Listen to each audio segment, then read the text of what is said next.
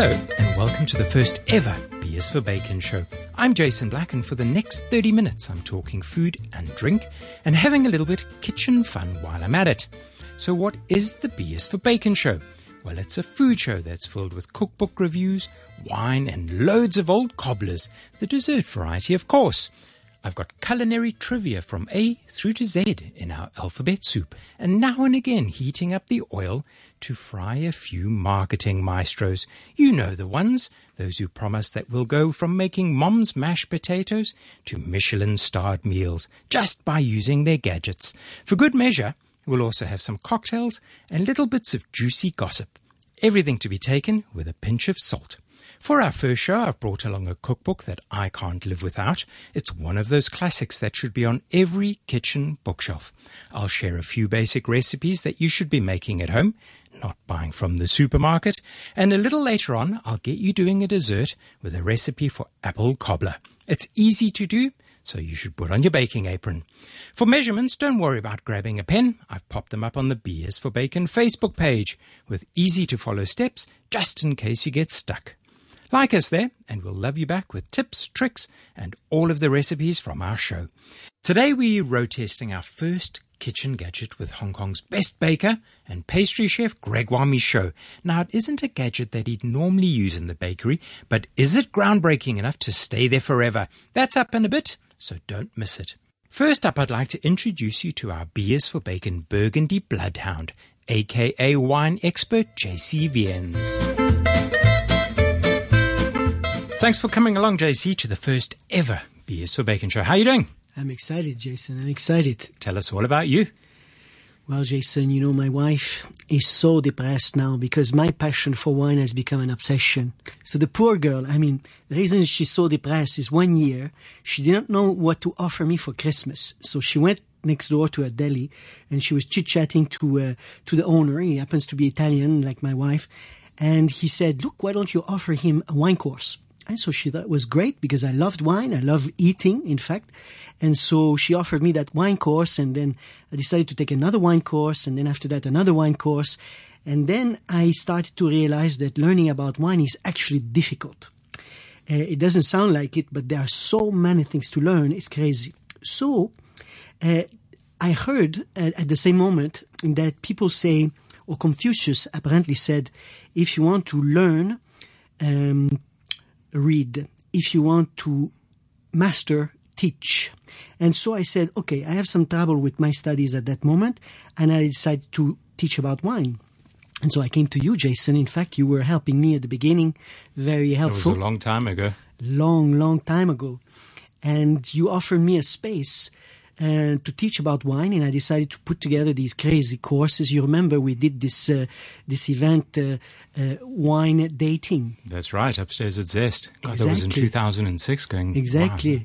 And it was great. It was the same principle as speed dating, but people uh, were tasting wine and meeting each other. So at that moment, I discovered actually that perhaps my real passion was talking, and talking about wine is double trouble. And so this is why suddenly it became an obsession. And the poor Maria now today say, every single vacation, we're always going on a wine trip. When are we going to the beach? And so, um, I guess I can hear, I can be here to relate some of these stories. Do, do you think it's fair to say that Maria's only got herself to blame? Ah, the little darling. She's a darling. she loves wine as much, though. Yes, actually, she she does. But you know, mm, Maria is very clever because her passion is tango, and so now every time we go on a wine trip, she finds places to go dance tango. Imagine we even went to visit wineries in Lebanon, and she found a place to go dance tango in Lebanon. This was incredible. Next place we went is we went to Sicily in the middle of absolutely nowhere and then, as we were talking to this producer, uh, this wine producer, uh, the lady says, "Oh, my friend also loves tango, and by the way, there's a tango party tonight." Imagine you're in the middle of the countryside. We were two and a half hours drive from the next big city, and they were all dancing tango in a winery. this was unbelievable, and so for her, in fact, she finds this exciting. So my passion for wine and her passion for tango is actually uh, becoming more and more uh, intertwined, Intertwined. and uh, Excellent. takes two to tango, I suppose. Takes Very two good. to love wine. I tell you what, let's talk a bit about Lebanese wine. In fact, uh, this is fascinating place. Lebanon, I was so stunned. Maria is in love with the Middle East, and this is the reason we went there the, uh, to begin with. But I was also studying for the Master of Wine and in those days, and it was important for me to find a way to do travel and study for wine. So I scheduled a meeting with Musar, and Gaston Hochar was not supposed to be there at all. And anyway, I said, for me, uh, is, Chateau Musar is very uh, iconic. So we arrived there, and the winemaker brought us downstairs and he started to make us taste from this barrel and that barrel. And suddenly there was a big silence, and I didn't understand what was going on a big silence. And then it was very strange because there we are in Lebanon. There is always a little bit of, of, of stress for some reason because the history of Lebanon is so, so packed with uh, incidents. And suddenly, from afar, we see a shadow coming towards us. And then this shadow became clearer and clearer, and it was Gaston Hochar himself appearing out of totally nowhere in the winery. And believe me, the effect was so amazing. It was like an apparition, you know, and and and for me it was really exciting because this guy is a legend. Okay, uh, unfortunately he passed away last year, but but uh, being such a legend that he actually took time to come and meet us was wonderful. And Gaston uh, was so charming straight away laser beam on Maria. And he started to be so charming with her and so lovely. And with me, he gave me so much face and gave us the opportunity to taste this, taste that, and went in the cellar where they keep all this wine, uh, 1970s, 1950s, 1940s. And uh, he opened this bottle and that bottle. That was such an experience meeting this man. And what is stunning about wines from Lebanon, Jason, is that they were these guys were making wine during the civil war. They didn't stop one vintage. And what we have to understand is that the winery of Chateau Musar is in Beirut. And the civil war had trouble in Beirut, of course. But the vines and the grapes are grown in the Bekaa Valley. And the Bekaa Valley are two and a half hours away uh, over the mountains. So you can imagine the civil war is raging. Syria is very strong in that part of the country, in, in, in the Bekaa Valley, but they still find a way to get their grapes back to the winery and still make wine year after year after year. And this is perhaps testament of their of their power. This this testament of their of of, of the mythical aspect of this wine is to be able to uh, to to have the show go on, as as as uh, someone would say, and still make wine because you care. I mean, talk about being obsessive. These wines are an acquired taste. Uh, many people actually don't like Musar's wines because, first of all, he is the first one to have started the what we call the natural wine movement, where they put minimal amount of sulfites in the wine.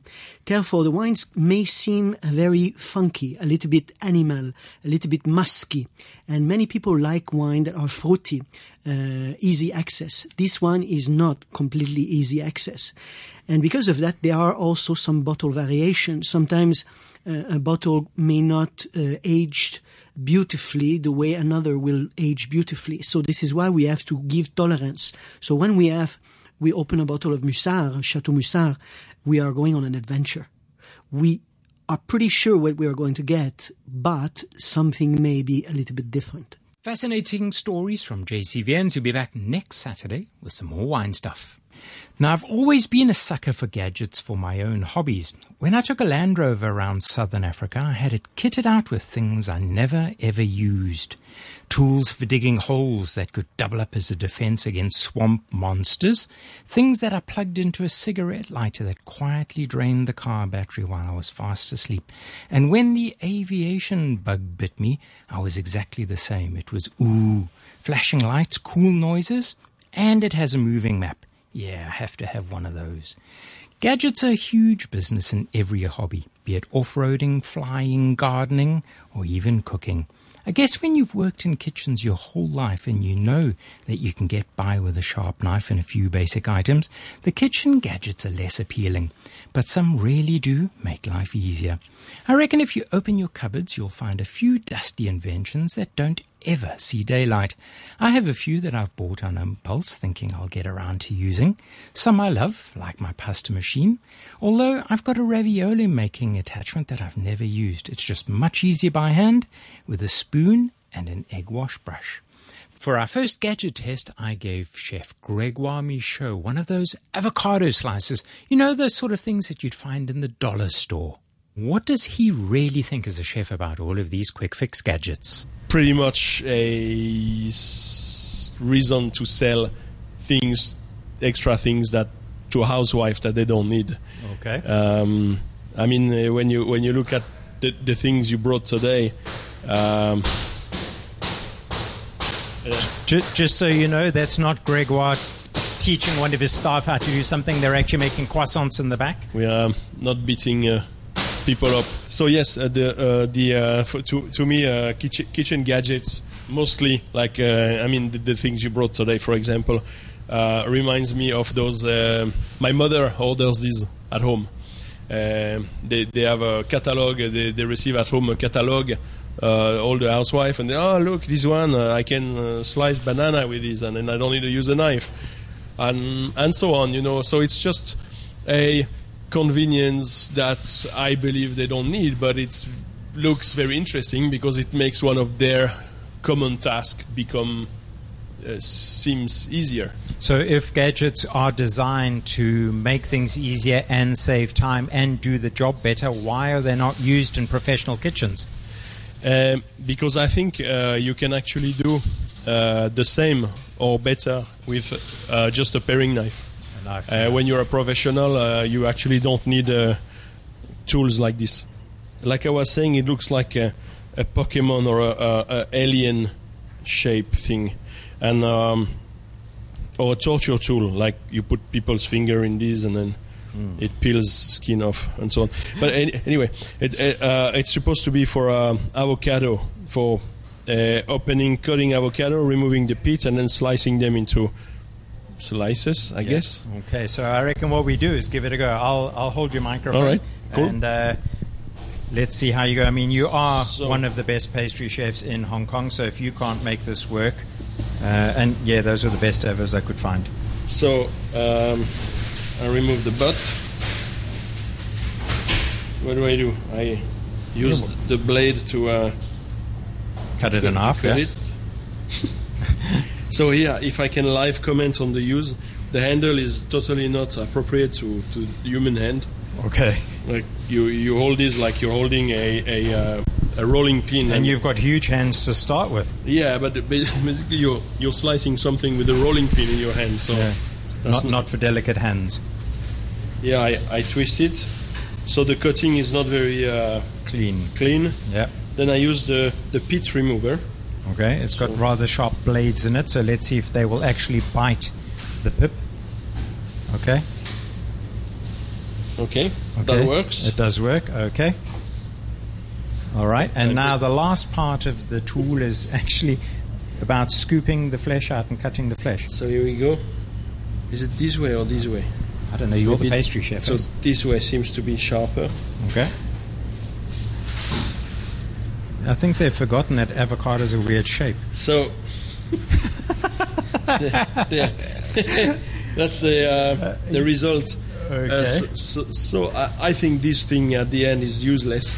So the only thing that's really worked is taking the pip out. The pit out, yeah, that's a great tool. But but the slices, the, the avocado is not a u- uniform shape, right? Yep. It's uh, Yeah, you think they narrow, like narrow and large, and and so this tool doesn't work. I mean, if you make guacamole, maybe it's okay because you, you're gonna mash this up. But but if you want, and, and this is advertised as making nice slices, but I, I'm gonna try the other half just for fun. But then we can have guacamole.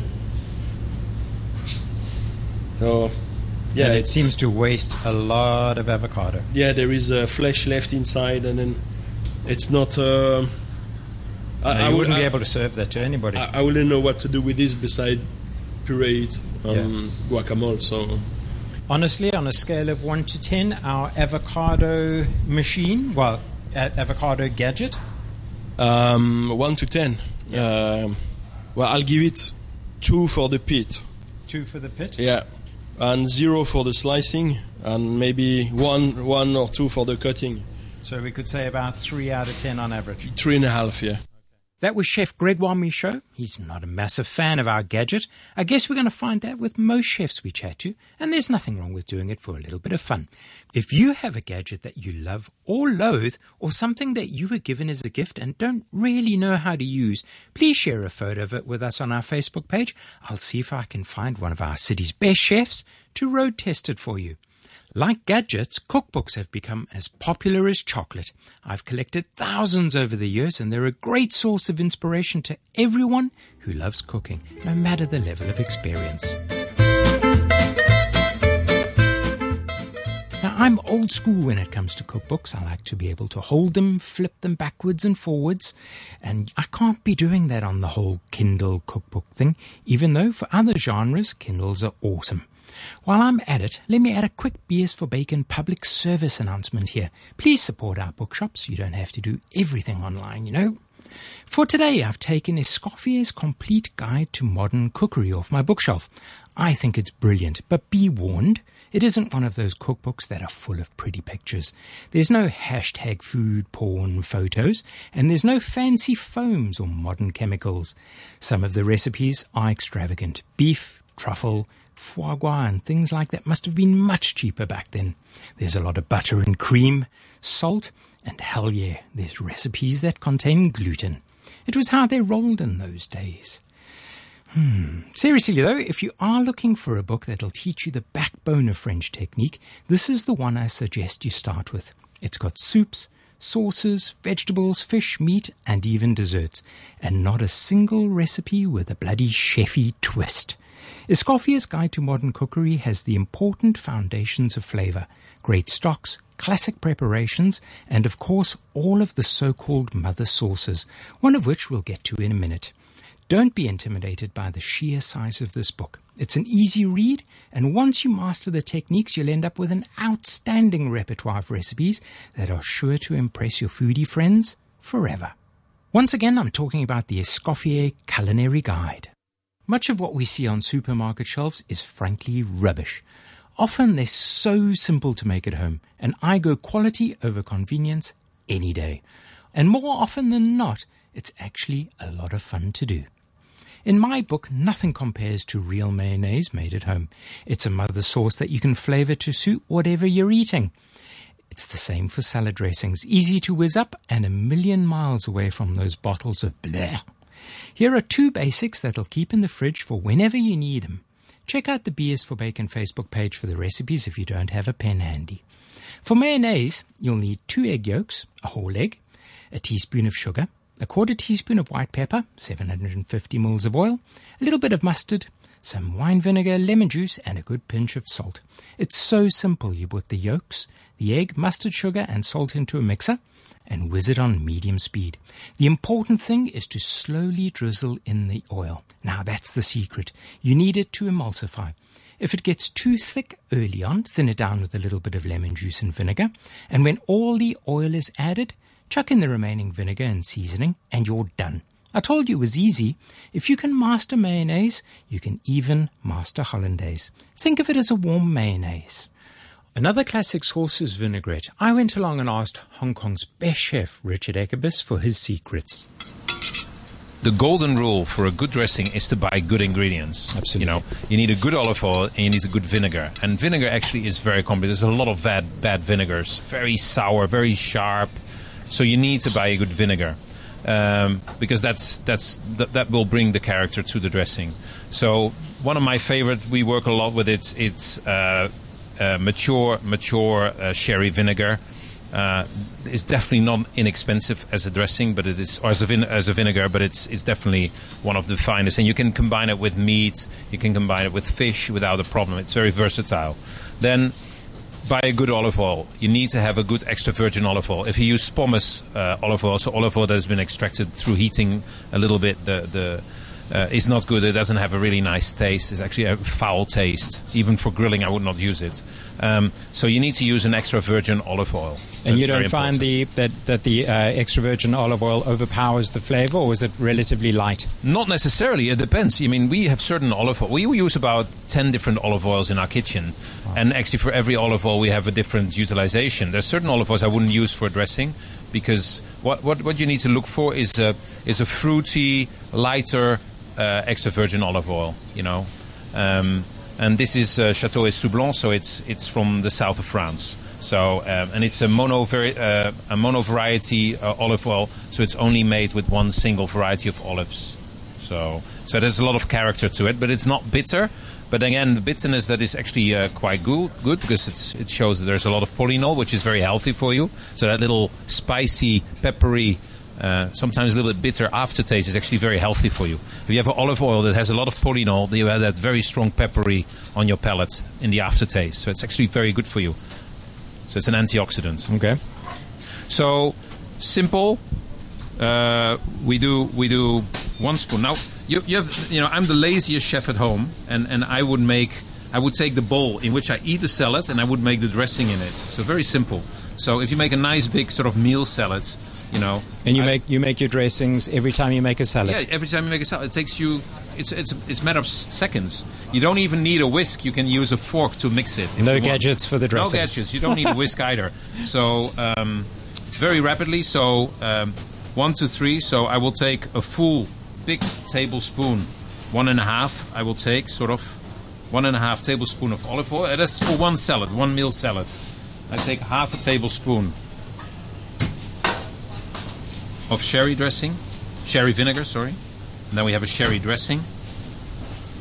You would put in a little bit of salt, a little bit of pepper. And, and of course, if you make a big quantity, you first put in the vinegar, you put, you put on top the mustard, and then you mix in the vinegar. But within such a small quantity, there's no real, real hassle. And it's very easy to emulsify. And then you do just a little bit of, of mustard. That can be a sharp mustard. It could be a Pommery mustard, so a grain mustard. Uh, I use here a Dijon mustard, a little bit sharper. Could be an English mustard if you want to have something a little bit more spicy with pork or whatever. And basically, with the fork, you basically mix everything together, and that's it. I mean, how long did that take? And now you basically put on top of the dressing, you put your lettuce leaves, and you fold in the lettuce leaf, and uh, your salad is ready. Now, a variety on this, if you want to do another one, same amount of olive oil, same amount of vinegar, then use a little bit of Pommery, Pommery mustard, again, so half half a tablespoon, half a teaspoon, and you add half a teaspoon of honey, so you have a honey mustard dressing. Very very easy. And again, that's great with um, you know salads like a frise, a little bit bitter. You know, you have that sweetness with the bitter that really works well. So you know, I'm ready. My salad is ready. So now you can add, you know, you could add a, a little bit of shallots. You can add a little bit chopped uh, uh, cornichons, so little gherkins if you want. Um, the salad is the is the, is the is the easiest and the most healthy food, and you have a, a million options within your own fridge. You know, um, if you like a little bit spicy, you can chop a little chili through it, a little bit of ginger. So there's many options that you could uh, work from with this salad. And if you uh, stick to the one, two, three rule, that'll apply irrespective of the strength of the vinegar or the oil. No, then we, we, we really talk about vinegars that are of good quality. Like in this case, which is an aged vinegar. If you have, uh, in general, a cheaper vinegar, it doesn't mean because it's expensive, it's it's it's better. That's not always the golden rule, but uh, in this case, that that really works. If you have a sharper vinegar, like a white vinegar, which I would not really recommend anybody to use unless it is for cleaning or it is for uh, for for for putting you know onions in sour or something to pop them. Uh, I would not use white onion, white, white vinegar. Uh, it's too strong. It's, it's, it has not lo- a lot of char- character. Uh, these kind of ver- vinegars, and we in general work with Italian and French vinegars. They are just simply the best. And if you go to places like Great and, and City Super, you will find them, you know, in a, in a big variety. You know, you have white wine, you have champagne, you have red wine, and then you have the fancier one, the Italian Barolo, and, and so on. So that's really from one single wine variety that they make vinegar. In general, they are more softer, not as sour, not as not as crisp. Um, you And can actually just taste it on its own. It's, it's actually very pleasant. Uh, if you have cheaper ver- vinegars, then in general they would be very, very, very, very sour. How easy was that? Better than buying it in a bottle for sure. That was Richard Ekkebus with a classic vinaigrette. Now, I want to do what I call alphabet soup. Each week I'm going to take a handful of culinary terms and stir them up a bit. Of course, today it's going to be A. So A is for al dente. You know that slight bite you should expect from perfectly cooked arborio rice or pasta like agnolotti, a version of folded ravioli. If you're having dinner and you're scraping pasta or rice off the back of your teeth, you should be asking yourself, is this pasta undercooked? And it probably is. Al dente is firm, but definitely cooked. A is also for aspic, a dish that's set in jelly derived from really good meat or fish stock. It's a classic preparation invented by Anton Carême. It adorned whole sides of salmon and a variety of meat dishes continuing to wobble deliciously on buffet tables all the way through the 50s, 60s, 70s, and even into the early 80s. And A is also for arugula, which we know as rocket. Strangely enough, the Americans have come up with the arugula term, and I find that quite weird because it actually has the letter U in it twice. They've got a sort of a history of taking the U out of our English words. But don't worry, because we take the P out of theirs. And last but not least, A is also for arrowroot, a starch that's used for thickening sauces. It's very much like cornstarch, but with the added bonus of being great for treating arrow wounds. So if you do happen to be working in the kitchen and you have an arrow stuck in you, you know how to fix it, and you're plainly working in the wrong kitchen. More of that next week. So we're nearly at the end of our first B is for Bacon show. Now I'm sure it's got you in the mood to cook, so here is an end of winter belly warmer that works a treat for fall. You'll need apples, sugar, cinnamon, nutmeg, lemon, vanilla, some citrus, flour, baking powder, and an egg. Now what you're making is what I promised right in the beginning. It's a cobbler. You've got to flavor your apples with the spices and the citrus, then make a topping with the flour, egg, baking powder, and butter. It takes about 45 minutes to bake a cobbler, and it's delicious with thick cream or simply ice cream. The full recipe with all of the other recipes from today's show are on the B is for Bacon Facebook page. You're welcome to share your own tips and tricks with us, or if you do have any questions that you'd like answered, send me a message. That's it for today. We're back next week with Joey Sergentakis from Mr. and Mrs. Fox. He's testing a gadget you should get. JC Viens will be back with more wicked wines, and we've got another cookbook. This one has pictures. I'll be doing recipes for bread and beef, and we've even got the George Bush of vegetables, just for giggles. Yeah, I'm only going to share that joke with you next week.